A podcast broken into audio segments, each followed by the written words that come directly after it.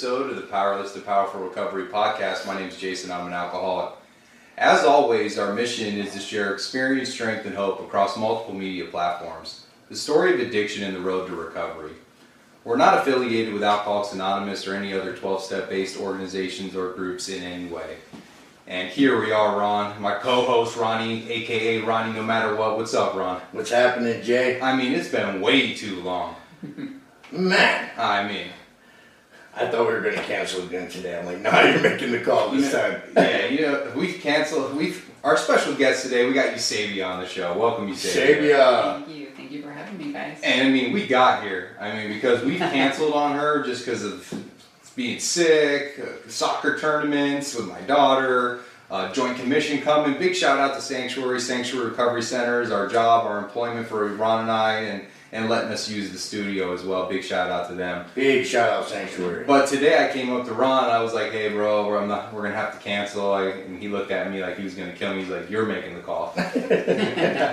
so this is a long overdue Yes, show to have yes. her on today. It's just uh, you know uh, extremely exciting to have you on. So thank you for being here. Thank you for having me. And you know, anytime we have anyone on the show, you know, usually they're people that we know. They're in the recovery community, and you know, Ron always says, what, "What's that? What's that uh, line you always say that that like? I wonder if you you know what I'm talking about, right here? God, wears people clothes. Exactly. You know, um, and I believe that. You know, my God wears people clothes, and He puts people in my life, and maybe I'll see them, and I'll see them again, and I see them again. Then maybe we start we have we start talking. We're in recovery together. Every time I do a speaker meeting, I see her. She's actually you know chaired uh, several different um, speaker engagements that I've done. The Halloween, everywhere I go, I see you. Uh, you know, we became friends, and you know. And I believe that God put you here for right here, right now, for this message that you're about to share with everyone, all of our listeners, uh, you know, across the world. You know, what do you feel, Ron, when you hear God wears people clothes and, you know, and you know, in Eusebia? How did you guys meet? So, we met from Faith Over Fear, right? We met the same home group.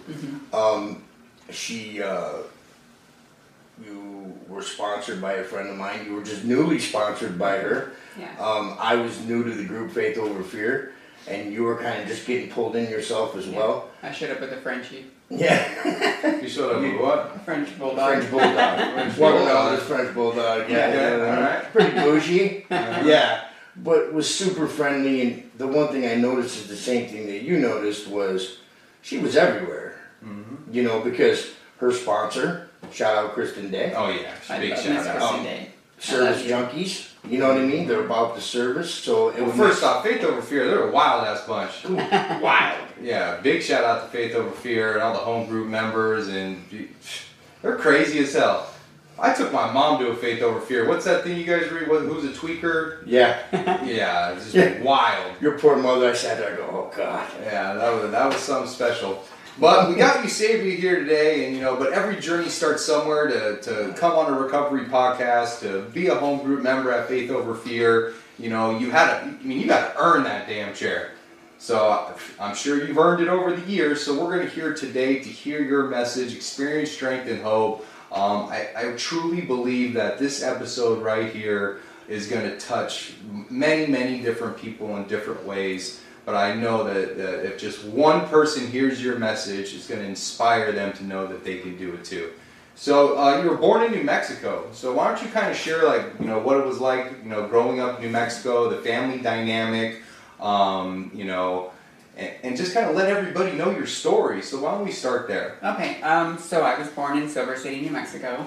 Um, I grew up in a mining community. Um, my dad actually was. Uh, I grew up with a, my. I come from a family of like blacksmiths and welders and stuff. So my dad was just a really hardworking man. He worked his way up into working in copper mines, and he ended up becoming the superintendent for Freeport McMoran. So he was in charge of the all of the boiler makers in the U.S., Chile, Peru, and South Africa for these mines. So I um, I actually uh, kind of like didn't fit in at all. Okay, Um. I uh, had my dad kind of I When you I- say that, what I mean, what do you say? When I you just say always you don't felt- fit in. You just felt different. like- yeah I felt because I knew that I I knew that I was born the way that I probably wasn't supposed to be born. And I would even like pray every night before I went to bed, and you know, hope that I was gonna wake up and be what I was supposed to be. You know what I mean? Every single thing that I could possibly do to just like think that this was just like some sick joke that I was going through, um, and it wasn't working out. You know. I Um, mean, that's gotta be tough. it was. It was. It, it was tough, you know. And I would go to school or I would go to church. I grew up in the church, um, in the Catholic church. So I was always,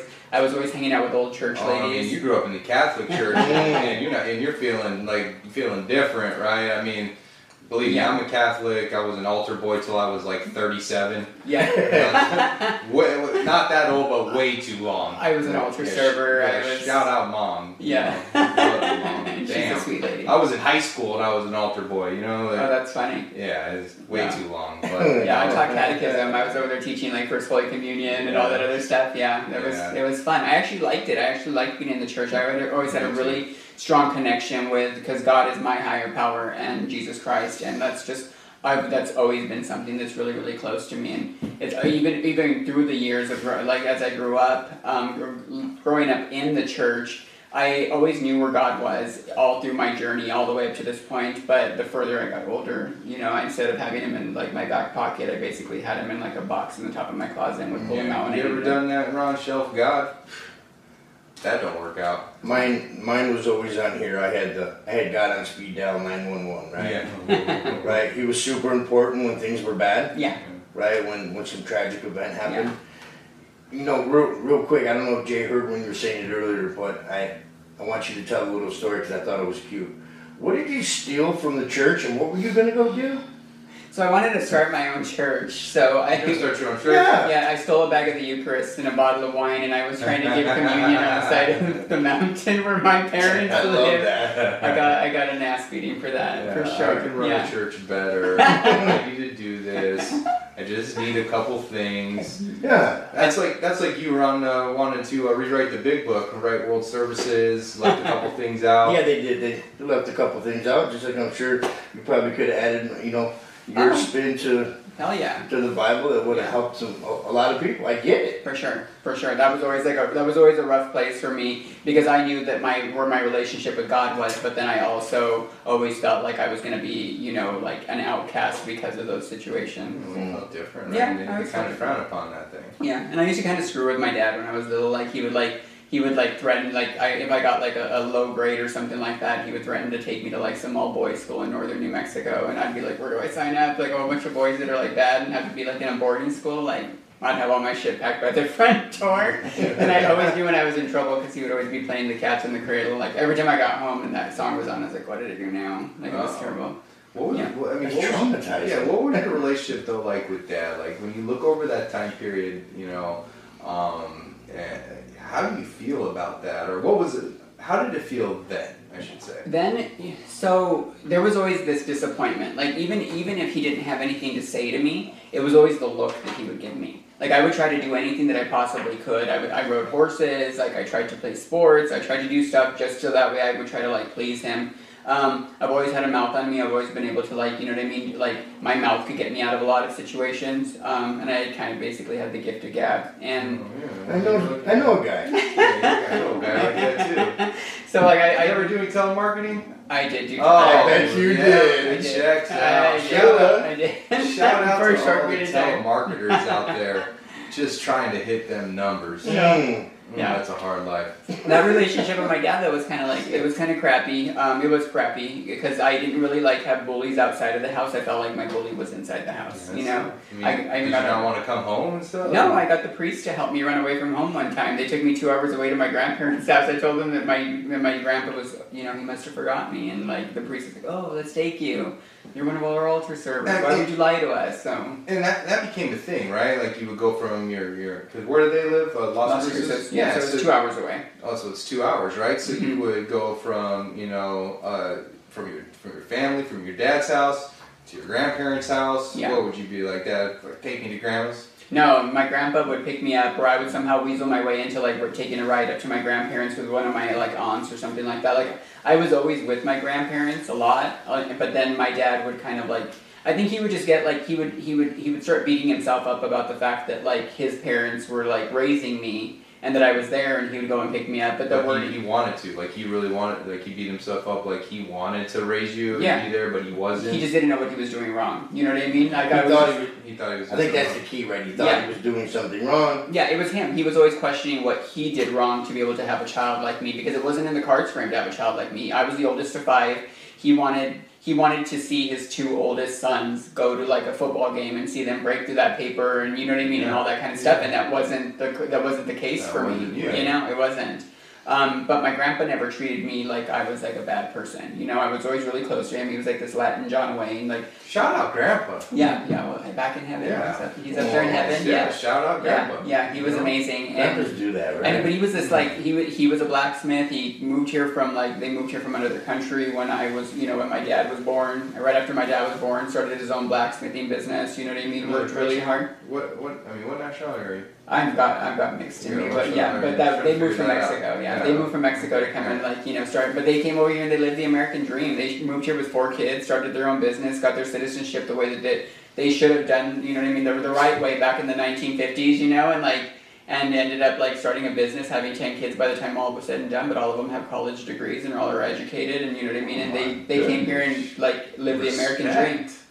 Yeah. Super respect. So I came. So it was like big shoes to fill all the time. You know. And you're the oldest. And I'm the oldest. Oh, and my brother and my sisters are all scholars, and I hated school. But I just didn't have a good feeling for it ever since I was younger because I just didn't feel like I belonged. You know what I mean? I just like hated it. I hated school. Kindergarten teacher like got pregnant and had a baby, and then left me with this beast that like you know what I mean made me feel like a piece of garbage all the time because I just wanted to wear the little dresses in the like section and like Yeah. she'd always kind of like talk shit to me. So ever since then I just got So a bad taste. kindergarten on, it was just yeah. That It was a it was a bust. I hated it. yeah, a negative attachment to anything that had to do with school. You've had some negative attachments, huh, Ron? Oh boy.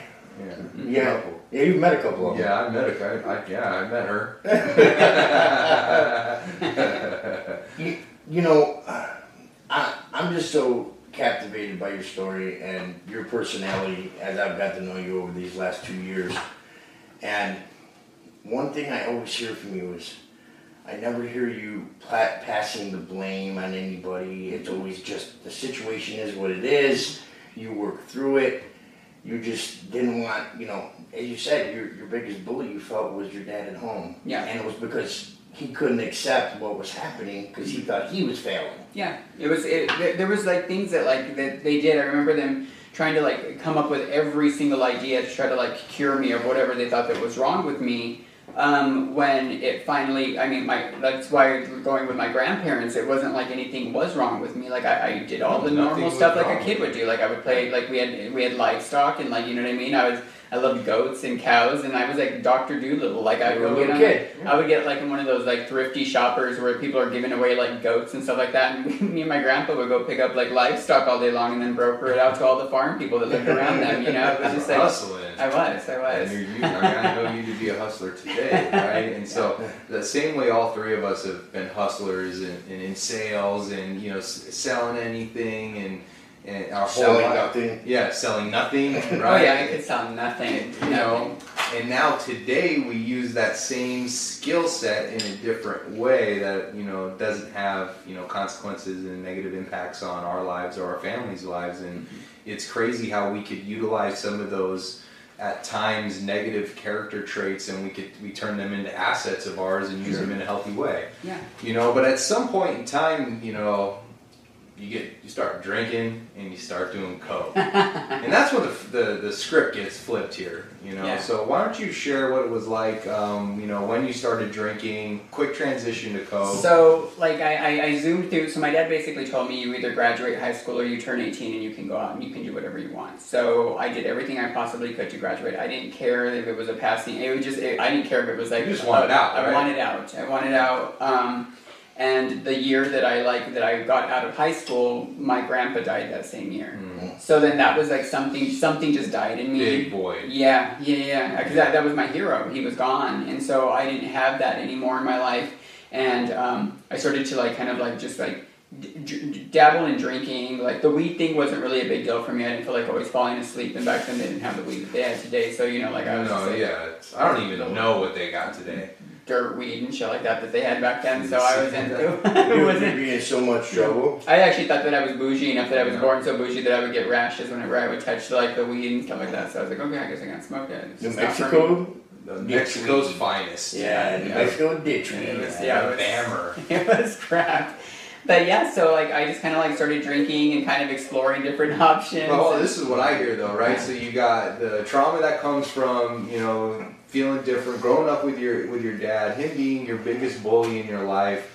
Um, you know, not feeling like you fit in at times, but trying everything you can to do to make your dad proud, um, but not succeeding. Your role model, your grandfather, he passes away, super void, super traumatic, and now all of a sudden you get introduced to, to you know drugs and alcohol, Yeah. and that timing couldn't have been it was any perfect. Better. It was perfect. right? It was Because drugs and alcohol are the solution to our trauma, the guilt, the Yeah. shame, the embarrassment, the remorse, regret. They're the solution to it.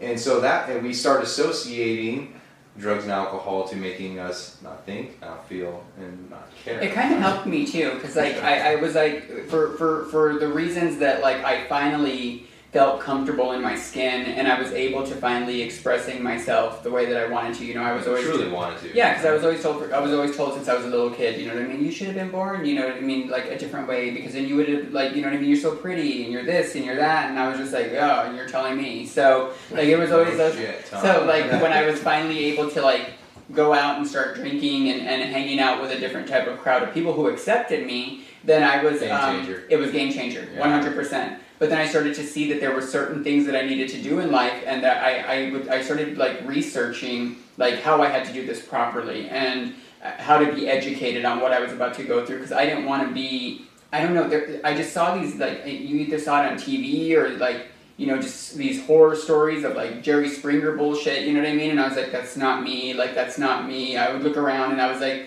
who am I gonna like role model myself after? And it wasn't it, it wasn't um, a side I didn't want to be a circus or a sideshow you know so Yeah, you um, wanted to be you and yeah. just be okay with that yeah and be the person that, you know, you feel and you, you want to be. Yeah, but I didn't want to be like I didn't want to go into like and, and it's nothing nothing against uh, any. I've got many gay friends and I have trans friends and all this other stuff and, and I love them to pieces, but I just knew that in order for me to find to be who I needed to be, I needed to be amongst genetic women. I needed to be in that type of scene. I didn't. I I couldn't pick up mannerisms in a way that was going to be something that was going to stand out in the community. Where I, I I knew that I was I thought differently, but the one thing that I always wanted to do was blend in with society, so that way I could go into public and live my life normal and not have anybody like look at me a certain way or like treat me a certain way because of my own actions and the way that I was carrying myself. So I, I did a lot of Huge. studying.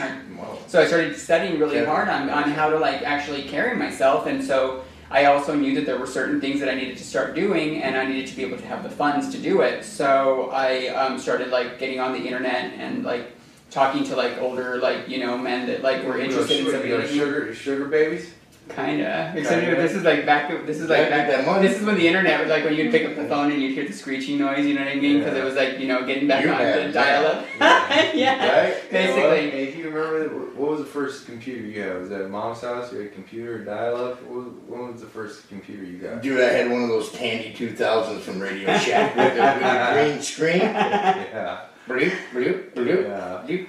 My so my parents we had when we first when the first computers came out it was like a Mac or something like that, you Yeah. know, and we had this like playroom at our house where we had like the Nintendo and the computer was in there Right. and me and my brother would fight all day and he, I'd beat him in video games, he'd get pissed, take the remote and run off, right? But I remember I wanted to like look at porn or like, you know, pictures of chicks in bikinis. But my mom's not the type of mom that's just gonna leave you in there and not check on you every 20 minutes, Right. right? And it takes 20 minutes To for a download picture. a picture. Oh shit! You know what I mean? Yeah. dude. I'm- picture's half downloaded. Mom, like, Jason, what are you Yeah. doing? Those pictures took so long. I'm gonna keep it PG right now. Right. You know what I mean? I didn't see many pictures. You know what I'm saying? Right. Um, but uh, you know, so that that time period though, when you you bec- you know you start looking around on the internet, you know, some people find relationships, some people you know strike out here and there. You have this goal to, you know, meet somebody and be able to, to get the funds, but you like hit the lotto. Yeah, I, I, What's I that? When I say hit the lotto, right? I mean, what do you think? It's like a Powerball, huh? So, so the first guy that I met, I um, he was Yeah, he nice. was like he had a lot of money. He was in Chicago. He flew me out to Chicago, and um, he didn't know that I was underage. And um, I? I was like seventeen-ish. Ish, so yeah. 16? Yeah, kind of like 17, 16. you know? and he um he was kind of cool though because he was married. I didn't know that he was married. He had like two kids. Um, his family, without like you know telling too much about himself, like they're a really prestigious, well-known family in, in Chicago. They own this big, huge, prestigious club, um, and it's where all men go to and do racquetball, cigars, all that kind of stuff. You have to have like more money than you know. boys, like yeah. It's a boys' club. Yeah, a boys' Exactly. club. Yeah, yeah, yeah, exactly what yeah. And so um, Probably pay six figures for a membership. One hundred percent. That's know, it's, I know exactly. it's like a beautiful building downtown Yeah, sure. and stuff. Um, and so he ended up setting me up in a hotel for a couple of days while I was there, trying to figure out what we were doing. Asked me um, since he figured this was not. Wait, so how's this thing work here? How, how are we gonna do? Yeah, but I didn't want to go home. Like he yeah, was like yeah, he. but you're like this is nice. Yeah, yeah, yeah. I was like, you got me in the Crowne Plaza. Like, of course I'm not going Didn't you home. know you were a minor yet? Well, I told him when I got Oh, there. okay. After you. So I got you Yeah, now. I- yeah, yeah, yeah, yeah. I was like, I was, I, Hello. I, oh. I was saying I was 18 to everything. You know what I mean? I even had to punch in that I was 18 because I was on the internet. So like, you know, um, but I, he ended up. Uh, I told him I wasn't going home. I didn't care. I, I just had nothing back at home anymore for me. My grandpa was gone. Like I was Yeah. like, just life was shitty back there. You know, even just. Just meandering around and like you know what I mean, and just getting drunk at like college parties and stuff like that just wasn't like it just wasn't where I wanted to go. So and I knew that there were changes that I needed to make in my life. There were physical changes. There were things that I needed to do so that way I could live my life The comfortably. way you want. Yeah. Yeah, and you. Yeah, and Yeah. so um, he came out. He came like a day later, and he's like, "All right." He's like, "I have a friend. She's looking for um, androgynous girls to like do a little modeling gig for her." And um, he's like, "Would you be interested?" And I was like, "Hell yeah!" Like, I mean, hello, Kate Moss and Ma- Ma- Cam- uh, Naomi Campbell were like, that was like, those Yeah, are my posters on the wall. Yes. I wanted to be them. I used to runway walk in my bedroom. That's you know like, what I mean? where's John Elway? yeah. Where's that damn Troy Aikman poster I bought you? Yeah, you probably thought that I would need them, like, because I wanted boys on my wall or something like that. I wasn't allowed to have any of that. Like, everything was bare in my bedroom. I could have a horse on the wall or something. But, like, um, yeah. So how did uh, what happens from there? This is just extremely interesting. so, like, I, I started, I was window art for, like, about a month straight. What? Window art, you, like, they would put us oh, in Window the, art, we were, like, live models. Live? Oh, When yeah. models get in the window? Yeah, yeah, and Like we- live and- ones? Yeah, and boutiques in like in Chicago. It was like awesome. Like we would sit there all day long. They would put us in different. You'd have to pose and like sit there all day long, and people would come up and they'd see you. Wasn't And that hard to do? Just get the shit out of me. That's what I would do.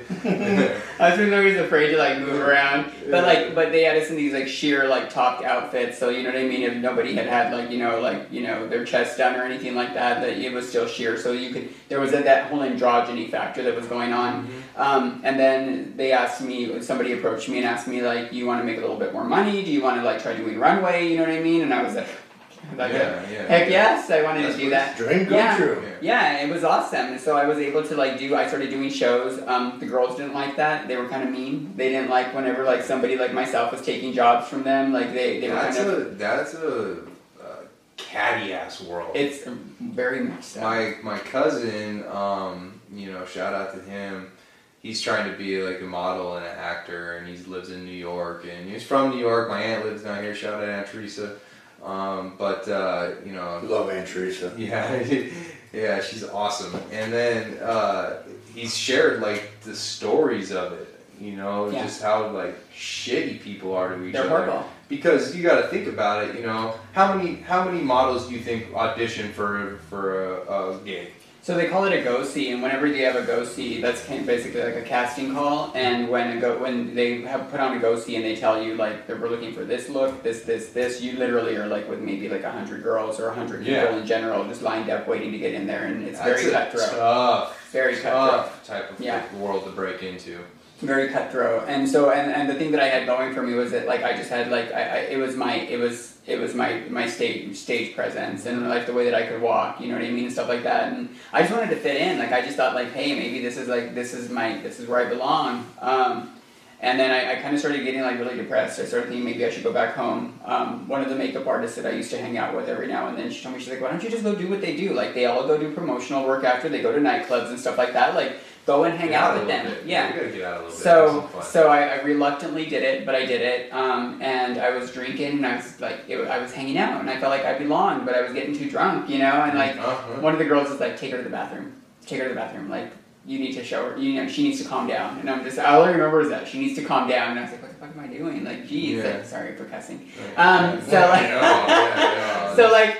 I like we we uh she took me to the bathroom, pulled out one of her keys, like you know what I mean, gave me this big old pow- white pow- um, white substance. She's like, hold your other nostril and just breathe in, and I'm like, Shout Like, it was shots. Yeah. I was like, I have arrived. Like I was like, shit, I could drink, I could stay skinny, like I could like I was fitting in. People were giving me cocaine, like I was like, Oh. hell yeah, you know, it was pretty fun. Um, was able to like I, I started liking that a lot more than I liked the work. Um, but I was still doing I would I would rather go out and do promotional work and work for the art galleries and the nightclubs, you know what I mean? Bring through like the people that have money and stuff and you know what I mean, sit in the VIP area. I never would go into anywhere if I had to stand in a line. I became I started getting So you were living the life. living the life. I- you I know a what, you know what? When when she said that, you know, that it was fun, right? Like she enjoyed it, right? I loved it. You loved it, right? And so we, all three of us, have a time period, right? And that for me, it was 1997, sophomore year in high school. I had a lot of fun. I loved it. It was awesome.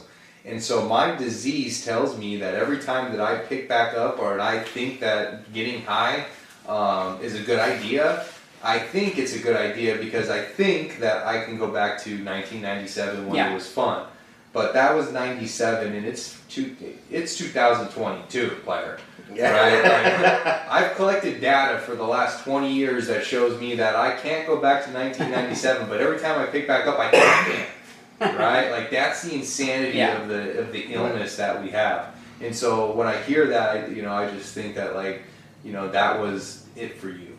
You know, you're living this lavish lifestyle. You're a socialite. You're sitting in VIP in all the clubs in Chicago, New York, in Miami. You know, you got a, a sugar daddy. You want- Is that safe to say? Well, I, I Multiples. Yeah, my friends used to tell me that I used to find my boyfriends in ICU because they were all so old. Oh, but like, yeah. I, I mean, Viagra wasn't out then yet, so I didn't have to worry about having anybody touch me. And somebody would come near me, I'm like, we're not doing better yet. Yeah, I didn't have to do shit for it. You know what I mean? I was like a little prude. And I would like, but they would like, they would just buy me stuff all the time. You know, I heard, oh, I, I Well, heard let's girls call say it what like, it is. I'm gonna call. You were a hustler. Let's, let's call it what it is. basically, Like I, I that ended movie up, with Jennifer Lopez. Did you watch it? I did watch it. Yeah. What did you think of that movie? I think it's pretty hot. It was, it was alright. Yeah, it's pretty It was- fun. it was good. Kristen lived that life for a little while. Yeah, she did. Keep, keep Yeah. them coked up, coked, coked up and drunk. You know what's better? Well, they didn't do the drugs, so like I was okay with like just living my life. They would have me set up where I wanted to live. I would always let them know that I would come and visit them on certain days of the week and hang out with them, go to dinner, you know what I mean, whatever, and like make sure that they were like they were like okay with like keeping the lines of communication open, and I was doing whatever the hell I wanted. I met an older one, and his name was he's may he rest in peace. He's up in heaven now, Mr. Hayford Pierce, but he um, he was he was he was badass. He was like his family like owned I think like they were like I don't know what they what partial owners they had. They had something to do with Coca Cola, Marlboro, and stuff like that. Like yeah, that long. Yeah. yeah. Fuck you. yeah, yeah, yeah, yeah, yeah. And but he was he was an amazing that. man, and he would Yeah. he would take in girls like myself, um, but he would always try to like give them the operations, give them all this stuff. But he was pretty badass. What he would do for a lot of them was he would put them through school, and then he would trade you in for a new model. You know what I mean? Once you were able to like go and like be self sufficient, so he wasn't just giving girls operations in this life and then throwing them out on the street when he was ready to trade you in. Like he Getting actually school and finding a he would do really cool stuff for them. big shout. I didn't need that because I was like shit. He had me like I was a spoiled brat. Like I I, I was like he You're had still me. spoiled, brat. Yeah, bro. basically, for yeah. sure. He had me driving around in a Bentley, and then I had like you know my little two gay houseboys, a Pomeranian that You hated said my it. guts, What but are you driving right now? The Mercedes. Yeah, Mercedes he's what? still spoiled as hell. Mercedes Benz. I have an E E350. Yeah, Hey, yeah, he's spoiled as alright. hell. But that's okay, right? Like we work hard today. Yeah, yeah. I work for all that now. Hell yeah, we do. Um, Yeah. But you're still spoiled. Yeah, I I don't even afford- know I- like that, Dad, but I know. I have four cars, you know, three houses, stuff like that, and all. But all I like, it's funny because I was so numb to the idea of any type of relationship at that time. All I knew was that my focus was on like accomplishing the things that I needed to be in my life, so that way I was comfortable in my skin, and that was basically it. So I, um, I ended up uh, like hanging out in the clubs a little bit more. When you um, say socialite, like what is you know I hear that all. The time what what is a socialite? You just basically are social, and you just are on all the parties. Everybody wants to be. So I always Hobnobbing. wanted to. I always wanted to be the party. Like I always wanted to go to the party. Hobnob. Hobnobbing. What the? Never heard It's the expression. Hobnobbing? No, not that kind of. Hobnobbing? What the hell are you We were talking explaining about? what hobnobbing means. Those old men would have been happy if I was hobnobbing. Yeah, them. yeah. That wasn't, that wasn't happening whatsoever. six parties. so I like I, I was I was a socialite basically so I like I was the party. Like I would show up, you know what I mean, like go to nightclubs, you know, even when I'd come to Scottsdale, you know what I mean? I remember Axis Radius Mist and stuff like that Oh, was now really you're speaking big. Yeah. language. yeah, yeah, yeah. Yeah. Remember Club Rio down off of like yeah, That's like those types of things period. like I was not I never stood in a line for shit. Those like are there was I don't I was I was so. I was so hoity-toity that I would say that if I had to feel like someone's breath on me or sweat, I'd be like, Ugh, like all grossed out by them. Like I was just an asshole. So, Um, oh, I just want to say this real quick to, to speak Jason and Ron. Socialite for us would be Eusebia. She knew a guy. She knew that. Yeah, like, I'm always the one that- I got you. Yeah, yeah, she knew a guy. worked for art galleries. Art galleries are cool. Like you know what I mean. If you, if you know the people that have the money, get them in the club. Get get them them in in the the clubs, get them in there, like get them, get, drink them up, give them plenty of cocaine, and then out comes the wallet, and they start paying for shit, and they start paying for like art or whatever. It- Art galleries, not clubs. It's a big thing for you know what I mean. So yeah. and I was like a pet socialite at one. I'd have designers that would make clothes for me, and I'd go walking in there, you know what I mean, and wear this like beautiful, like you know, designer, like I mean, something that was fitted just for me and tailored just for me, and just walk around and just say like you know some crazy shit and drink, and you know what I mean, and like walk around and just like promote the club and the like club owners or like you know the art gallery owners. That's basically Yeah, it. It was it was it was fun. Yeah, how not? Been? It was fun, you know, and so, you know, we I think we all have time periods in our life like this, right? But the problem is when drugs and alcohol are involved and we're living in character defect pretty much, you know, 95% of the day. Our actions are, you know, the, the main, you know, manifestations of my illness, my character defects are lying, cheating, manipulating, Yeah. and stealing, right? That's my go-to. That was what was comfortable to me for 20 years. They were assets to my addiction, um, to my lifestyle, and you know things go good, but things always go so good till they go so bad, Yeah, right? So at some point through all that, I mean, living the life, right, for real, uh, like a movie star type lifestyle, it starts to go bad for you, right? And Yeah. So when it goes bad, you end up in Phoenix, Well, Arizona. the reason why I came to Phoenix. it go bad? Well, I fell in love with this younger guy, um, and uh, I didn't realize I wanted to have. When I fell in love with him, I was like, well, now I can have this. Like, I, I, I had become who I needed to be, and I felt comfortable in my skin. So I was like, well, I can finally be with this this younger guy. I just wanted to be like, you know, like have that like white picket fence, and you know what I mean, Yeah. and all that other stuff, and like maybe adopt two little boys, and you know what I mean, and have like a normal life. And so I told Hayford about it, and Hayford cut me off financially. All the cars were still under my name, but he like he cut me off financially. And when I went to go tell the guy that this had happened, um, he disappeared as fast as Hayford had disappeared. So it was just all at once. Like you know what I came mean? crumbling Yeah, like karma hits me at once. Like if I do something messed up to you guys, I walk outside, lightning hits me. That's just the way it works. That's the that- that's the universe, right? That's the way it works for me. God, the universe, laws of. I mean, I believe in Jesus Christ, and I also believe in the laws of attraction, Yeah, Sure. right? And I believe you what you put out there will You get come. back. Yeah. one hundred percent. Reap what you sow. Yeah. Our li- all three of our lives are proof of that, Yeah. of God and laws of attraction. Like right? I, I think that I was given that opportunity for a short period of time to like be able to have this like amazingly beautiful life that I like could have never have imagined of having. Have you ever seen like there's a show on um, Netflix called Inventing Anna, and it's about this little like socialite that comes to New York and she like ends She's up like fake though, right? she's fake. She like makes up all that shit. I, is it based on a true story, right? Yes, yes. And I, when I I've watched seen it, I was sitting there and I'm like It's a watching it and I'm like, oh my god, it's like inventing What's you it yeah. Yeah. Inventing Anna. It's really so cool. there's, you know, the only thing I watch is crime shows. Soccer. And soccer. That's it. That's it. If, if- I don't want to see you know remakes of anything. Like I want to see mugshots, real footage. That's what I like. That's the only thing I watch. Shout out my wife. She'll tell you that's it, right? so I seen the Dateline, and when we were talking about the Hustlers movie, the Dateline, the true story, is way better. Yeah. Well, J Lo's J Lo. Yeah, yeah, yeah, yeah. That's J Lo, Yeah. but you know, um, and so you end up when, when it all when it all comes down. Let's just say, right? You know, the structure comes down. Yeah. Um, like Ron says, yeah, we have, Ron says, which I really like, it- when he pulls the structure down in his head, he's got this unique ability to, to duck out the way, and it Mhm. falls on everyone that he loves. Um, Every you know, time. every time that's that's that, and I can relate to that so much, right?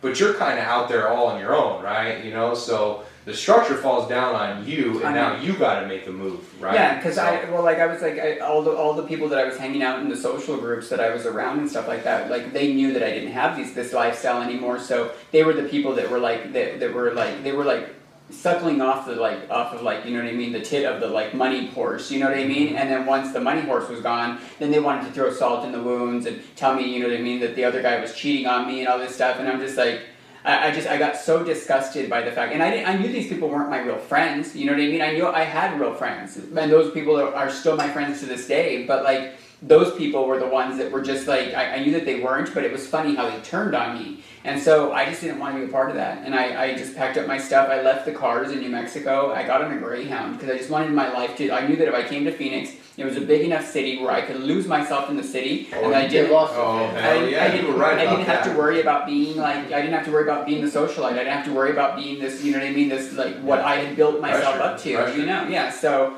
I moved here. Um, I came on a Greyhound. Called this guy that I knew that lived off of Camelback Mountain that we used to like, you know, go to nightclubs with, and all. He was the one that would basically take us from nightclub to nightclub and you know stuff like that here when we would come into town to party. Um, started thinking I was going to go into the same route. You know what I mean? Like I was like, "Where's the coke? Where's the coke? Where's the coke?" And he gave me some like he's like, "I got some." Gave me some stuff, and I'm like, "This isn't coke. This is like creatine. This is what you give strippers so they don't get lockjaw." I'm like, "Give me something else." And he's like, "Well, welcome to the city of the spun, honey." And I was like, "What does this mean?" Yeah, the Valley of the Sponge. Yeah, Oh, yeah. God, and he was right about Hands me a pipe, and I was off and running. I was like, it, this numb, warm feeling took over me, and I didn't care that I had lost all the money. I didn't care that the guy wasn't there. I didn't care about anything that was going on in my life that I had been working so hard to get to. I didn't give a shit. Like Yeah. it, it was, it was all about like just numbing, numbing, The numbing, numbing. change of the worship and the higher power becomes methamphetamines. One hundred percent. And Ron found it. Hey, you yeah. found it out here too. Yeah, I, I did, and you know, I, I know you've heard my story, right? But Mhm. um, for me, methamphetamine, what it did for The me, Greyhound came it, out. yeah, yeah, hold the, the same thing in mirror. But when I, it cured me of my crack cocaine addiction. so all of a sudden, I'm questioning. Wait a minute, I'm not a drug addict. I'm Yeah. just doing the wrong drug. I stopped drinking. Yeah. I was like, who needs to drink Yeah, anymore? who needs that? Yeah. And so that's what's crazy about it, you know, when our, our mind tells us that we could drink or we can smoke weed, right? Mm. Because it's legal, right? And when I think about my own personal story, you know, I think about, wow, well, you know, that wasn't really the problem, it was heroin. But the, the thing for me was, is the reason I didn't do any other drugs is I couldn't afford any other drugs. I couldn't afford to drink. I couldn't afford to smoke weed. Heroin took all my money and my mom and dad's money and my wife's money and and all your money. Anyone who came in contact with me, right? And and but when I look at my drinking, I got uh, minor consumptions of alcohol. I hit a house with a vehicle. Got aggravated DUI. I've had a breathalyzer on two different times, right? When I smoked weed, I smoked weed. Got out of bed, smoked a joint. Put my shoes on, smoked a joint. Got in the car, smoked a joint. My first Yeah. felony. Get Yeah. the point, right? Oh yeah, for sure. I was like so that it's with crazy how that works. Well, Jay, I I had a front row seat for you know you were you were trying your hardest to stay off heroin. You were on methadone. hmm You found spice. Yeah, so I did. Spice, It was right? It was legal at the time. And I watched Jason. He had a three hundred dollar a day spice habit, the same as a heroin habit, I did. right? I did. It and and, True story. And, and that's for real, for real. Like, but in I know in his mind It wasn't heroin. it wasn't It heroin. wasn't heroin. I'm good. I'm not Yeah. sticking needles in my arms. I'm not smoking on tinfoil, driving around. I don't have black fingers. And but we always find a way, right? We have those addictive personalities. Yeah. And uh, the one thing that sticks out the, the, the most, and I know both both of you are big book people, is especially you know, men and women use essentially because we like the effect produced. And for you, it sounded like the effect produced was you didn't have to think about what you just lost. Yeah, it numbed me. It numbed me so much so that like he um, he started he started doing things that like kind of like started standing out to me. And I mean, he probably thought I was just I was just stupid and like he just introduced me to some drug and he didn't understand that that my goals in my life were a long time making since I was a little kid, since I was like three or four when I realized that what my life was going to be like. And so I've always been witty and I've always been one step ahead. He was um, he would go to Whataburger, he'd pick up a water like a number one with jalapenos and cheese water size with a sprite and force me to eat it and drink and drink this drink. I would I wasn't hungry. I, I wanted to eat on it.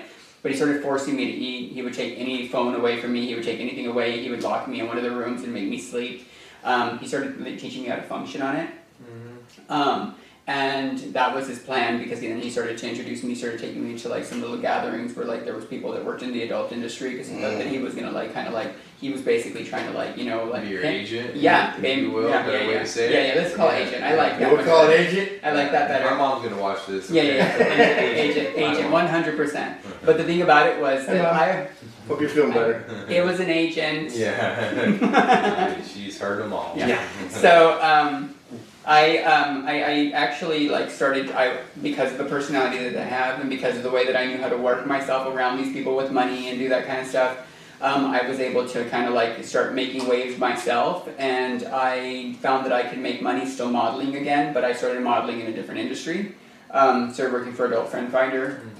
Started working for some other companies. I'll, I'll keep those ones out of Yeah, it. But I was I wasn't like I, I was I was what you call a lingerie model. Um, and modeling lifestyle. yeah, yeah, but I but I ate and I slept. Yeah. So I always, even though I was a little bit thinner, I still looked good. I wasn't shut out. You know what I mean? But I found that that industry gave me so it, it- that power that I had, the power trip that I was on when I had like all the money and stuff like that. Even though I didn't have that money, there was still a power trip there because I was still making my own money. I still had my own drugs. I was still, but in my life was just shit. It was a horrible lifestyle. You know what I mean? Like it was just the people are like evil in that lifestyle. It was completely Dude, like it- it- underworld of meth. and- Satan.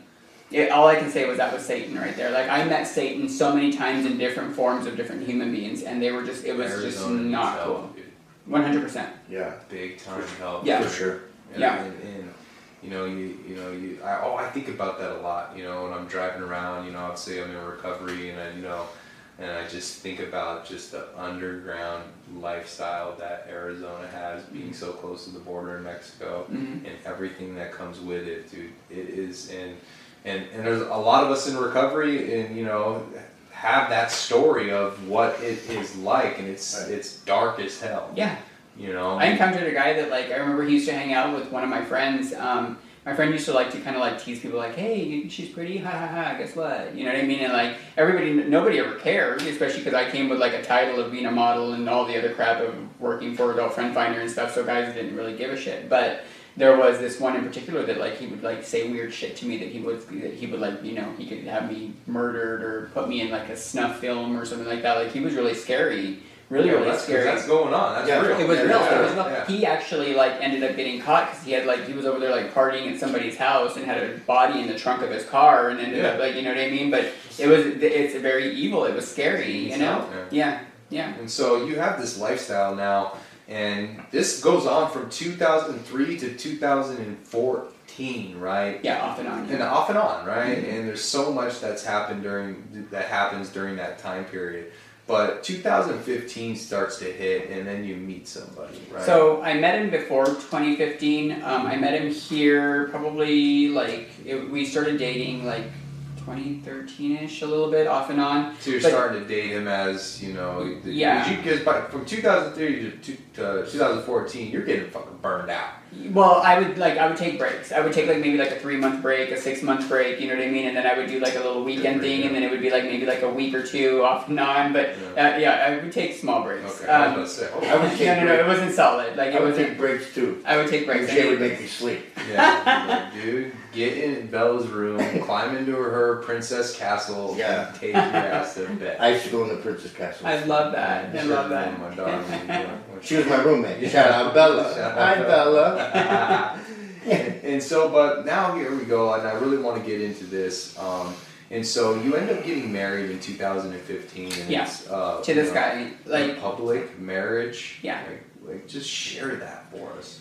So, so we moved from from Arizona to New Mexico to try to get away from the drugs because it was it was pretty crazy. Like he would, his his drug habit was different from my drug habit. Like my homeless was in in a spare bedroom in a nice house. His homeless was living on the streets. So his was it was a different, di- completely different monster. You know what I mean? And he would get he would get messed up and he would get crazy and beat the crap out of people if they got near me. And to me, I'm like, oh, this is endearing. He really Loves- loves, me. yeah, he he loves loves, you. me so much. He break through a door just to get to me. Oh, he loves me. Um, and so then we ended up going to New Mexico because I figured like, Arizona's a problem. well, yeah, well that, and then I knew that my family was there, and then if for some reason he screwed up, at least because he wouldn't stay away from me, it was almost obsessive. So like I thought that maybe if we went over there and he screwed up, my family would have him ship him back to Arizona, and then I would be stuck Yeah, in a safe net place. there, yeah. So that's why I went. Um, he ended up getting sober. He ended up starting to like. He got sober. I got sober. Like we were like, like living this like different lifestyle, like just this like a normal He's the- lifestyle. He's the one. Yeah, he actually asked me to marry him like in a like parking lot at Walmart, and I was like, "This is not happening this way. This is not the way that I was supposed to get engaged. Like, not me." Like, and the ring that he got me was a, a little diamond chip one, so I had to make him take it back because otherwise he wouldn't go to work for the rest of the week. So it was a sixty dollar ring, so I made him take it back. But um, so when I when we started talking about like getting married, I thought that I was just gonna have some private little wedding. Um, I wanted to do it in the forest. I had this like whole like Lord of the Rings whimsical like wedding thing in my mind of how I was gonna do it. I asked an old designer friend of mine to like make me a gown, but um, it didn't turn out to be that way. My this um, the minister that came forward and she had offered to do my wedding for free. She started talking to me about like about me doing things that would help like girls like myself out. Um, and she started, she's like, "Have you heard about all the bad stuff that's going on?" And I was like, "Yeah." I was like, I, I kind of had a really bad taste for Caitlyn Jenner. Um, I didn't really care for the way that Caitlyn Jenner came out and did things because I felt that the only way that you could actually come out and be a voice for a whole community is if you've walked a mile in our shoes, and you haven't. You thought because you lived, you grew up, you had a, a household filled of beautiful Kardashians walking around that you were going to automatically get accepted into society. And what you ended up doing was you ended up going out and doing things the wrong way, and people were getting murdered and beat up and committing suicide because they were just living in the shadows of their little towns Now where they could to be the- comfortable. brought to the light. Right. Yeah, and, and it was horrible. So I was sitting there watching the. I was watching the talk one day, and they were talking about these all just this accumulation of people that were just you know losing their lives Yeah. because of it. And then I told her I was like, all right, let's do this. We'll do it publicly. She had been hinting around about doing this publicly. Um, I talked to my ex about it, and I was like, hey, do you, are you okay? Like you, you're. You're, I've never, I never dated guys that were like out with that kind of stuff. You know what I mean? So like, I didn't know how he was gonna take it because it's different from dating somebody, but if you're gonna take it like worldwide and it's gonna be like, you know what I mean, videos are gonna be done, it'll be on magazines, it'll be all this different stuff. I needed to have that conversation with him to see Yeah, how comfortable. Was. cool with like being out like that? And he was Yeah. he was like whatever whatever it takes for you to like be able to help people the way you want to help people. So I was like, all right, cool. Okay. So let's do this. So we got a whole bunch of people together in New Mexico. Like people just were coming forward. They wanted to make our wedding cakes for free. My wedding gown was like stunning. Like we had our wedding at um, our ceremony at this Marriott that they offered to do the whole wedding for us there. Then Let's see if production can, Then- can slide those pictures in because I've seen the pictures of the cover Yeah. of the magazine. You look Yeah. beautiful. It's Thank really you. cool. Yeah. Thank you. And then um, one of my friends, um, shout out to Carlos. He owns Carlos, this really beautiful nightclub in El Paso, and he like hosted the whole like the whole like reception and bottle service, and treated me like they knew me from back in the day when I had money, and it was a beautiful experience. Nice. Beautiful experience. Yeah. Um, but shortly after that, we had to come back to Arizona, and uh, things got like went south. Then like things the went really. relapse. The relapse is He involved. started asking if we could like if we could start you know if we could party every now and then, and I was like no no no like Just on Friday? Yeah, I was like yeah yeah. Just one night. Yeah, I just want to say something real quick because I'm, I'm, I'm kind of putting this together and I'm just so captivated by your story.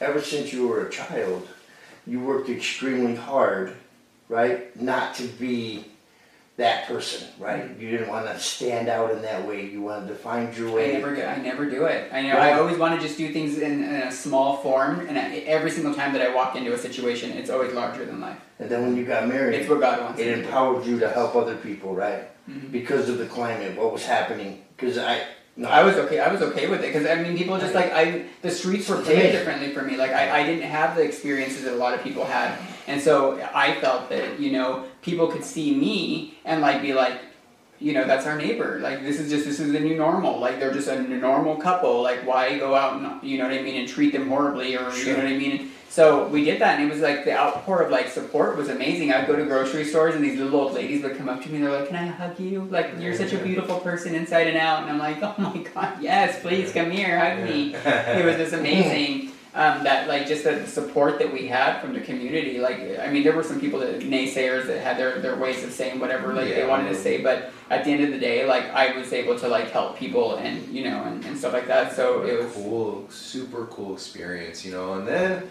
you know, you got to come back to AZ, and we start dibble dabbling. You know what I mean? Hobnobbing. He started. so he started. So he started first. He started first. Um, he started using. I, I, I was catching him do like I would like I would you know show up at home and he would. I knew what he was using. I mean, we used together, so I, it wasn't like he was hiding it. Um, and then things just kind of got abusive. He started putting his hands on me because I would I wouldn't allow him to bring the drugs in the house. Um, I wouldn't see him for like weeks at a time. He would just disappear. And I was working um, for a restaurant in Old Town Scottsdale, um, Barrio Queen. Shout out to Barrio Queen. Shout out Barrio. Love Queen. Barrio Queen. Mhm. Um, I, I was. He I also was, worked for Hustler at Metro Center. Big shout out to Shout out Hustler. Yeah. Three o'clock in the morning, Yeah. tweakers. People used to ask me, "Is it a crazy job?" So I'm like, sad. "No, it's a retail job. I just sell dildos." So yeah, so sad for all the juggalos that have no place to hang out anymore. At Metro I'm Center. scared of the juggalos. Yeah, well, that's They're that was their, that, they, I think they're took all- that place over. I think they're all in Mesa now because yeah, it's kind of probably that that checks out. I didn't know what that was with a little hatchet tattoo. Scared the shit out of me. Yeah, and so you're, you know, but here we are now. We're relapsing. You're in an abusive relationship. I'm know. using. I'm like, yeah, Yeah. it's it's it's crazy. It's really crazy, and I end up. Um, sick, I get right? sick. I got. I ended up coming down with valley fever and um, double Like pneumonia. bad, bad, like so bad that I couldn't even like I couldn't even hold down um, Pedialyte like a shot glass of Pedialyte. I would throw that up. I was like I was probably like 92 pounds. Um, I was really really sick. Um, I had to go into the hospital and I was sitting in there for like the first three weeks that I was in there and I just remember just like sitting there and I'm like what is what am I getting what am I doing with my life like what what have I done yeah I got married publicly but two weeks later that's forgotten you know what I mean like what is going to be my legacy that I'm going to be able to leave Yeah. behind I don't I don't have children. It's not like I have like these stories to be able to like carry on to like people that you know what I mean. So I started thinking I'm like how can I like help people? So um, I had actually gotten away from like the hustler thing. I started right before I got sick. I was working for um, uh, Scottsdale Doggy Sweets for this this um, girl who I knew. Her name was Shayna Ryan. She's an amazing woman, um, and she uh, would take in. She was she she would take in girls that were like that either worked in the adult industry or were strippers or something like that and would help help them change their Yeah, lives. good. Take them to church and yeah, stuff like good. that. Good she walked her. me into her. Oh, she's amazing. Yeah. She's an amazing Oh, human being. Yeah, because they people need help, man. Yeah, Yeah. yeah. And she and she would and she just was she was just like she was a shining light in our lives. Yeah, she was. So um, she started taking me to like Impact Church, and this was before I got sick. Um, and I just like I, I remember walking into that church. I always wanted to go back to church ever since I was a little since I would like I walked away from the church. I always wanted to go back to church, and when I sort of I walked in that church and there was worship and like my just the tears rolling down my face. The the pastor, Pastor Travis, you're an amazing man. Um, he would like just I felt like he was talking to me all the time, and he's edgy. He's edgy. He's not like you know. I mean, not not anything against like you know the wholesome ones. Like God, he's people clothes. he, right. he does. Hey. He does. He, he- you know what I mean? Like he's, he even talks about every now and then he wants to kick a cat because he doesn't like him, but he doesn't do it. You know what I mean? I love that kind of stuff. Like because he's just he's real, you know. And I like real. I, I love him. He's a, he's an like him. amazing man, and the church was amazing. you And got sober. I got That's What sober. happened? Yeah, and then I got sick, and then I'm sitting there in the hospital, and I'm like, what am I going to do with my life? I, I didn't know, and so I started thinking maybe I could become a public speaker, use the platform that I used to get married. Um, and I called um, Phoenix College, talked to an Show advisor. first out of a graduate alumni of Phoenix College. Shout out Bears. He's so proud of that. Shout out, shout out to all the soccer, boy right there. soccer boys over there down there.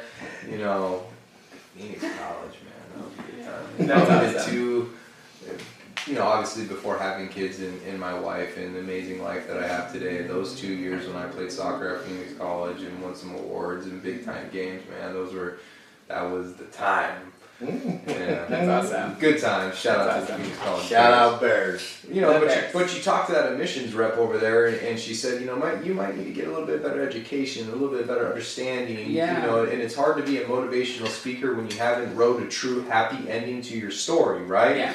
So you got to go out there and get some education, and you find yourself at CBI, and that right there starts community bridges for all the listeners out there who don't know. At CBI, community bridges, detox. Um, they got everything, community outreach. They have so much. They've been around for like 40 years. Um, and you know they're really the cornerstone of recovery in Arizona. They started it, man. Yeah. Um, so and it was big, Lark.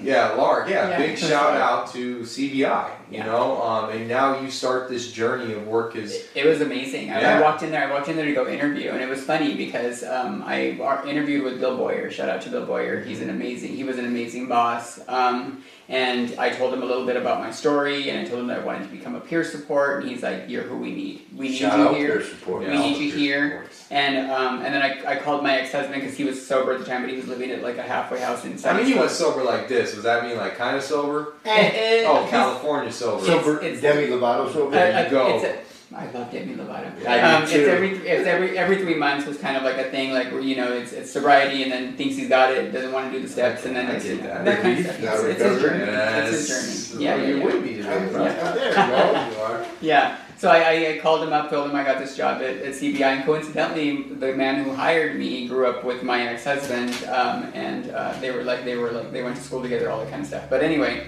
Um, So I started working on this. Yeah, I started working on this crisis unit. Now, do you remember? st- I was like, I was, I was in there, and I would like, I was working with people, and there was people that they're just mean. They were mean at first. I was like, what is going on here? Like, my aunt called me. She's like, how do you like your job? I was like, I don't think I'm, I don't think I'm cut out for this. this these people are just. I'm trying to help them. She's like, do you expect that that sick people are going to just Behave take themselves? kindly to you because you're sitting there and you're saying you're helping them? You're doing. She's like, you're doing God's work. She's like, you're doing God's work. Do you think that God's work is easy? It's never easy. And I was just like, oh, she got me with that one. So stuck it out. I stuck it out, but point I was working 16 hour shifts. Like I would like the, the limit there was a 16 hour shift, and if I told somebody that I was going to help them out, then I would help them out. And they started putting me in the detox unit where I was able to like facilitate groups and and like and really touch like people's hearts and like and connect with them. It was almost like this intuition that I have of being able just to sit and talk to somebody and pull stuff out of them, and it was an amazing experience. You know, Yeah. I worked really hard in there, and I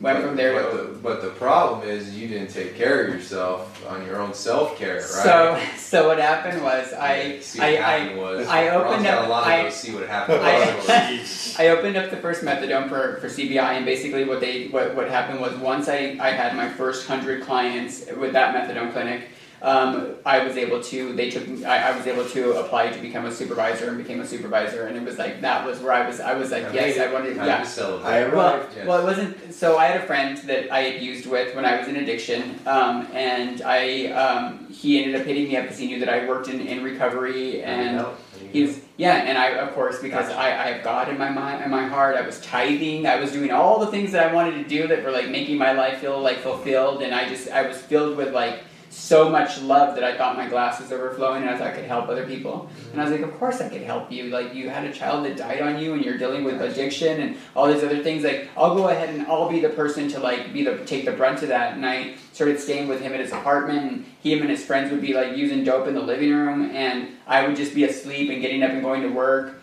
Um, I did have one little like little lapse at that time where I tried it with them for a weekend, and then I didn't do it for like months after that, and finally. Um, after eight solid months of like of like being around this and him moving into my place with me because he moved in. of time without using it. Yeah. being around I, like I, that. I was really because his family like took me in. You know what I mean? Yeah. These people like and, and his family are amazing people and they're like God fearing. Like ama- his dad's uh, his dad is just uh, he's an awesome guy. Um, and so I wasn't the, the friend that was supposed to come into that situation and actually like have an impact on them. All of our like mutual friends thought that I probably wouldn't be a part of his life because of that, because of me being different and then being hardcore Christian. Um, but I was going to like I, I was I was doing you know like holidays with them and, and going to church every Sunday with them and I was a part of the family and um, they trusted me and when he had he had gone he was a roofer and he would he went out of town came back into town and he's like you know I want us to be able to like connect like we used to and I took that offer and I decided to start like smoking Oh, dope with yeah. him we did it as a weekend thing and then you know So an everyday every thing day. So when it turns into an everyday thing, Meth connects. yeah, it does. it's a connector. yeah And so the problem is when you are doing meth every day and you have a job and you're working at CBI, you mean you're getting high at CBI, right? And Yeah, I, I like so I so I would we would well, he would pick me up from work. Um, I had this really really nice Chrysler. Um, he would pick me up from work, and we would go straight to the dope man's house, party all the way through the night, drop me off in the morning at work. I go home, take a shower, get myself together, go go to work again. And I was finding myself getting so tired that I couldn't go through the day without getting high. So he would have to drop me off a pipe and some dope, and I would be smoking the detox unit where I used to help people get better. Yeah, it's crazy. It's the insanity of, the, Yeah. of this disease, you know. Um, but you start getting back into church, and you, you know you get sober for a period of time, and you you're able to work for Community Bridges for a period of time after that, and then finally you leave. And you meet a, you have this other friendship, right? And, and, and it gets abusive, right? Yeah. I mean, and it gets bad for you in this relationship, like really bad. And what I also mean really bad in the friends and the friendship is abusive and the trauma that comes from all the different types of abuse. What also comes from it is you starting to use a needle in your addiction, right? Yeah, he kind of brought it to her. He was like, Yeah. he's, he couldn't get high anymore. I couldn't get high anymore just by like doing it the normal way. Yeah, yeah. we couldn't do it that way. So he was like, we might as well just start like, let's just start trying the needles. And I, I remember the first time that I did it, like I just felt like I, I felt like I was dying when I did it. Like I didn't even feel like the like I felt the rush, but I just remember feeling like I was dying inside. Like my soul was dying when I did it the first time, and every single time after that, I felt like my soul was dying. Um, I always had a higher tolerance because back to the very beginning of my Yeah. meth use, like I was I was coached into being able to function on it. So other people always drop like flies around me, and I'm You the one that's go, I "Oh, could go and I could go and I could go. unless you had My, my tolerance was really really high Ronnie, no matter what. really really high and so i like they like things got crazy and like you know my apartment was there was holes in my walls where like skateboards were thrown through it and like everything was destroyed. Walls were i mean the doors were like punched and disintegrated off into like house. it was crazy, you know, it was crazy, and I was trying to like, and I was trying to like keep up with like taking care of the situation and making sure that there was always a roof over our head, and there was always a, a nice place, or not a nice place, but a comfortable place to be able to get high, and there were like living in our living room, and it just got really, really bad, and I finally like.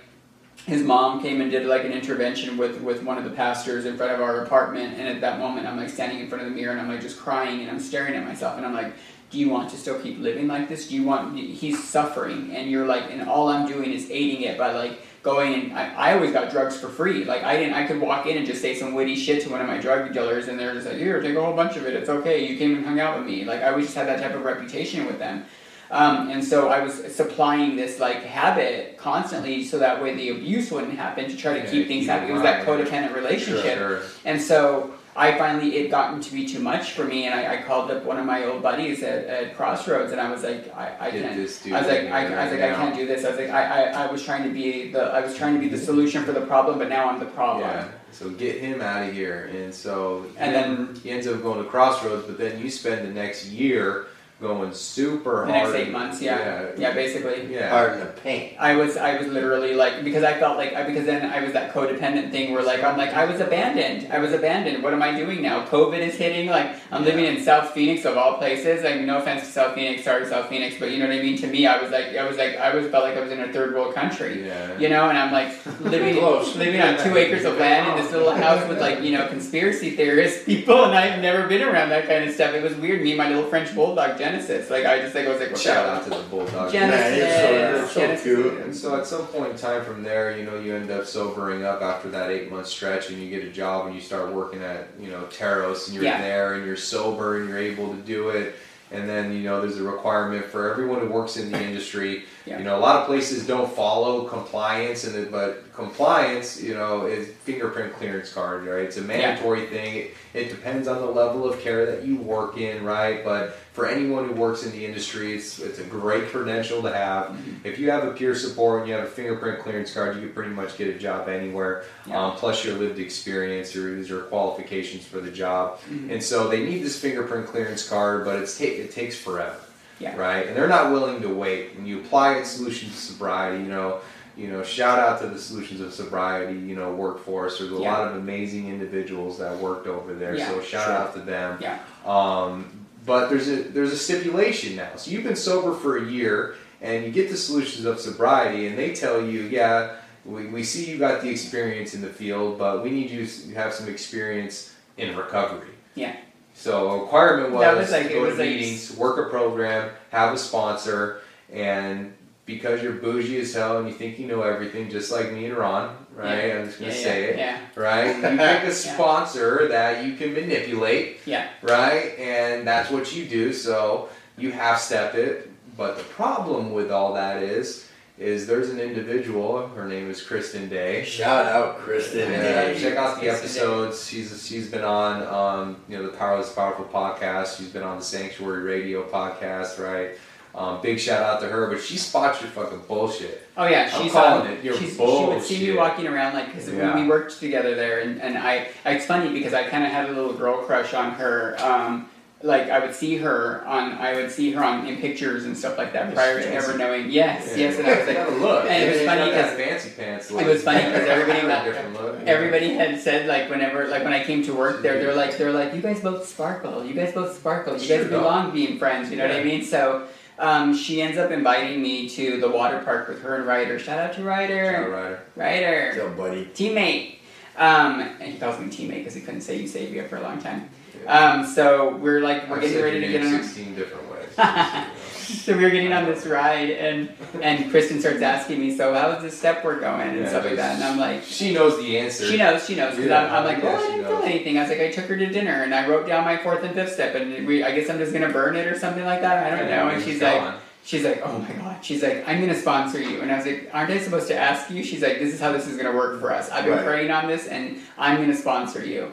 And I'm like, all right, cool. So Mm. she, I, I, she, I start to, she starts to sponsor me. She starts telling me about these commitments. I started doing the tweaker at the spot meeting. I started, I was speaking on that panel. I remember I was scared, like scared shitless, doing it all the time. I always felt like I wasn't doing it right. I'd call Chad Allen afterwards. I'd be like, I don't think I liked my share. It was horrible. He's like, you say you're connecting with people. Don't worry about it. You'll grow into it. You'll go into it. Um, but I was doing those types of things. Um, something ended up happening where um, in my fourth and fifth step, like it normally does, I started. I, I was feeling those things because what my problem was was when I came into when I got sober, I thought it was going to be so that way I could be in good graces with my friend again, and then. When that didn't happen, but we were still kind of in connect, eh, like still kind of like talking back and forth a little bit. When I found out that I could be in recovery because he was in recovery, I was like, "Oh, cool, we could be friends again." Mm-hmm. because we share the same best friend and we share the same the same circle of people. We all we know all the same people. So I was like trying to tiptoe around on eggshells through this whole thing to make sure that I still had him as a friend, and that's it, you know. Because I, I just knew that he was an amazing person, and I just felt like you know I don't know I was still holding on to that, and I wasn't letting it go. And um, she made me feel stuff that I didn't want to feel, um, You, and you didn't maybe like her for that, did you?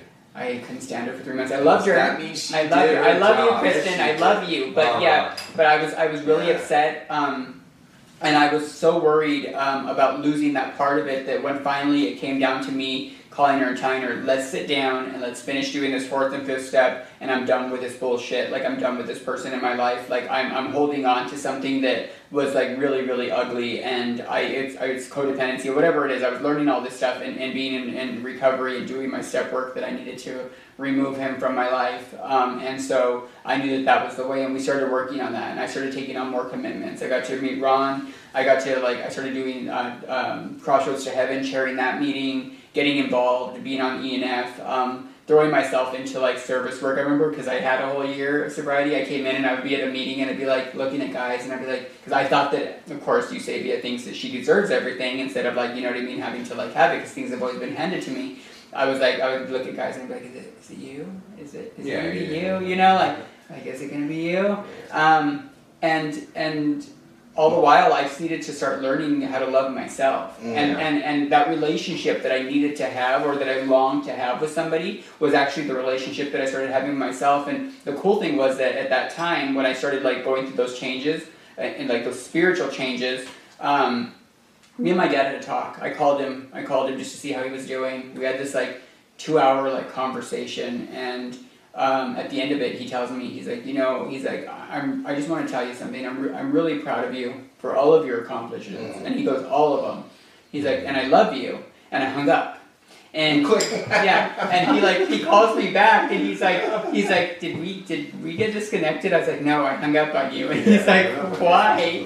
And he's like I was like I've never heard you tell me that in my life. You know I even called my sister like a couple of days later. I was like Betsy, did you know that Dad told me he loved me and that he's proud of me? She's like geez, you got that out of him. We never get that out of him either. But this like this whole thing shifted in me, and it was almost like my daddy issues that I had Oh, growing up, all and meeting these people. It disappeared, Just disappeared, like, I- sentence. I literally like I I, I, I, I I was loving myself again, and I was thinking about it. Even when like some guy would even show interest in me, I would look at them and I'd be like, "Could I take you home to meet my dad?" And I it just never was something that I wanted to do. I was able to stay so like single for two and a half years. Two and a half years, dude. That is Yeah. a fucking miracle. just working, just being, I, I loved I the camaraderie that I had with these girls. That I would go to these women, my women's meeting, and I would Yeah, sit there and shout out to all the women. Valerie, that Valerie Crowther, I used to like she would sit across the table from me and I'd be crying and I'm like, because I would cry because number one, God is a big deal in my life and, and and since I since I got since God came since I walked back into the church and had God back in my life again as a solid like as that solid like you know what I mean like just that that my faith, um, like I thought that I was broken this time because I would pray and I couldn't finish a prayer. I was going to church and I wasn't having those same feelings that I had the first time. I was like, oh my gosh, I lost my chance by screwing up the last time and relapsing. That's how I felt. Um, so I like I would remember I'd go to the women's meeting and I would just be sitting there and I would be like, I think I'm broken. Yeah. I don't have God anymore. And Valerie would be across the table and she'd be like, You're so beautiful. You're so beautiful. Yeah. One of my best friends, Michelle Rodriguez, we went to the Serenity Women's Retreat. and Yeah, yeah, and yeah. I'm sitting there, I'm taking my makeup off and stuff like that. And you know, you're around a whole bunch of girls, and girls are catty and bitchy and stuff like that. And she stops everybody from talking, and she's like, you "Eusebia, do you even know how beautiful you are, even when you Aw. don't wear makeup?" And I'm just like, "You're a little jerk. I guess Yeah. we're gonna be friends." Yeah. Um, but we need those people. Yes. in my girls, lives. my girls in my life are the most. They are like they. If I didn't have those women in my life, like I don't know where I would be because they I- loved me till I, I- learned how to love myself again. I need Ron in my life. I need other men that are there with me to do. It's a team sport. You have to have those relationships. You have to. a must. Yeah, It's a must. it's mandatory. And so, you know, after going through and vigorously working the steps and honestly and and thoroughly and cleaning house in four and five and, and, and being involved and being in the middle of the herd and leading the herd and service commitments and you've had every single one of them just about over this time, you realize the codependency in a relationship and you let go of it. You take the next two and a half years to figure out who you are again. Um, during this period of time, obviously you did a four steps, so you have an ideal of what you're looking for, right? And the mm-hmm. trick of that ideal is in order to have that ideal relationship in your life, you got to have all those characteristics that you're looking for, and you start to adapt all of those, and and then all of a sudden now someone comes into your life, right? yeah, I was. I was. I, I was Shout out Mark. I, hi, Mark. Mark. Yeah, okay, Mark. Hi, Mark. Mm-hmm. Okay. Yeah, I, I was walking out of this, I, and it was funny because it just like happened because I, I was not looking for anything. I didn't care to look for anything anymore. I was just like whatever, and so I like I walk out of a meeting that I'm chairing, and I see this guy like standing by this like little vape area over there at the spot. Shout out to the Spot Lounge. Shout out to the spot. Um, and um, I, w- I go in for a closer look. I, I go. Over, I no offense, Stefan. I love you to pieces, but I went over to just give you a hug to look at this guy, and um, Yeah. and then I go home. I'm house sitting for a friend in Scottsdale. I get there, and I, by the time I get home, there's this like friend request from that guy, and I was just like, what the heck? So we start kind of like talking, and and the, the the funny thing about it was that I was so strong in who I am, and so like and, and so like like my my like my my like just where I'm at in my recovery, I wasn't ready to give that up yet. That I was scared to be in a relationship. I was scared to have somebody intervene and have to worry about somebody else's feelings other than my own and all this stuff. So I fought it tooth and nail, and then he kind of like told me that he had flirted with a girl. So I was like, "Ooh, that's my That's out." it. You know what I mean? That's my out. So I broke up with him um, at a meeting, and then um, Yeah. so there was a safe place for me to be able to do it. You know, because I didn't, you know, Yeah. and. Um, The then I had I had my grand sponsor there with me, Tara, and I was like, I'm gonna go break up with him right now. So I went out there and broke up with him, and then uh, I tried like dating another person right after, thinking that that was gonna like work, and it just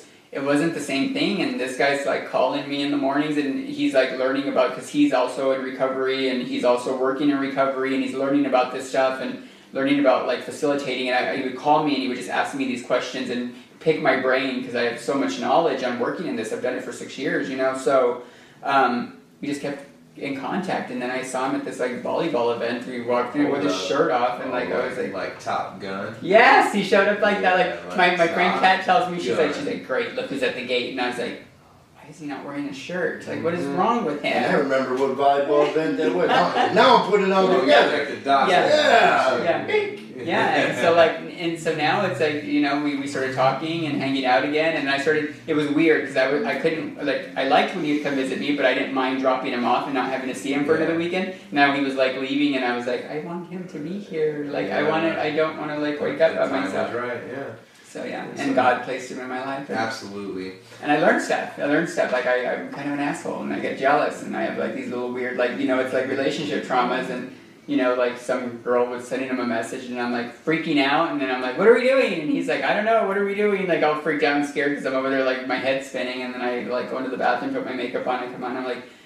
It's not your problem. It's my problem. This is my issue, and I'm gonna go and call my therapist and work this out Yeah, with so that's what we're coming to. yes, that's what sure. It's healthy. Program, It's you know? healthy. Yeah. And so today you have just this amazing life, and we can talk about all the different, you know, accolades and the, you know, professional level of uh, you working the last six years in recovery and the amazing reputation that you've built um, in the industry for keeping client care number one and doing things the right way and keeping, you know, whatever company you're working for, what you're doing in compliance. Um, you're a leading figure in the recovery community.